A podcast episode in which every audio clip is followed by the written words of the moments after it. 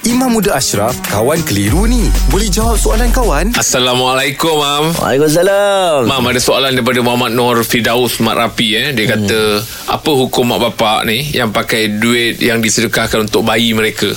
Allahu akbar. Pertamanya memang ada ya ada ada hadis yang sebut anta wa maluka li abika. Engkau dan harta engkau adalah bagi ayah engkau. Oh. Ha, maksudnya kita ni nak gambarkan ayah kita yang lahirkan kita, mak kita lahirkan kita, ayah kita boleh ambil duit kita. Berhak boleh dapat lah, eh. Okey, tapi itu pandangan mazhab Hambali. Okey. Ha, pandangan mazhab Syafi'i tak boleh ambil. Oh, tak boleh.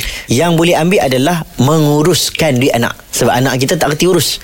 Orang bagi Ini mazhab mana ni? Okey, mazhab Syafi'i adalah yang betulnya mazhab Syafi'i yang pandangan jumhur lah. Ha. Saya tak kata mazhab lain salah. Dia ambil untuk uruskan sahaja. Oh, bukan ke untuk Duit kegunaan dia. Anak adalah hak milik anak. Oh, habis kalau Okey? Bapak ambil untuk belikan barang-barang macam keperluan tak bayi, masalah. susu Ah, ke? Itu katakan menguruskan. Oh. Ah, kalau dia nak ambil untuk dirinya sendiri, boleh dengan syarat dia ambil mungkin dia satu masa sebab dia ada darurat, tak ada duit sangat dah. mm, mm. Orang bagi kat ayah, anak, dia memang tak ada duit, dia bukan saja-saja nak ambil.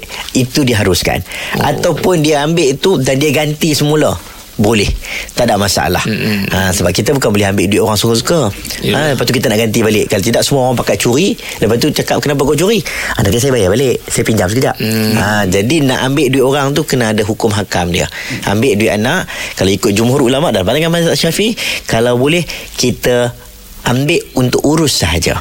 Ha, Bagi hak dia. Duit dia kita simpan ha, Kalau darurat Baru kita boleh pakai. Allah alam Terima kasih banyak, Mam. Alhamdulillah. Selesai satu kekeliruan. Anda pun mesti ada soalan kan? Hantarkan sebarang persoalan dan kekeliruan anda ke Sina.my sekarang. Kawan Tanya Ustaz Jawab dibawakan oleh Telekong Siti Khadijah. Tempah telekong signature Lily dari 18 Mac hingga 18 Mei. Dapatkan beg bersama kotak eksklusif Escape serta peluang memenangi kereta. Tempah di sitikadijah.com sekarang. Siti Khadijah, lambang cinta abadi.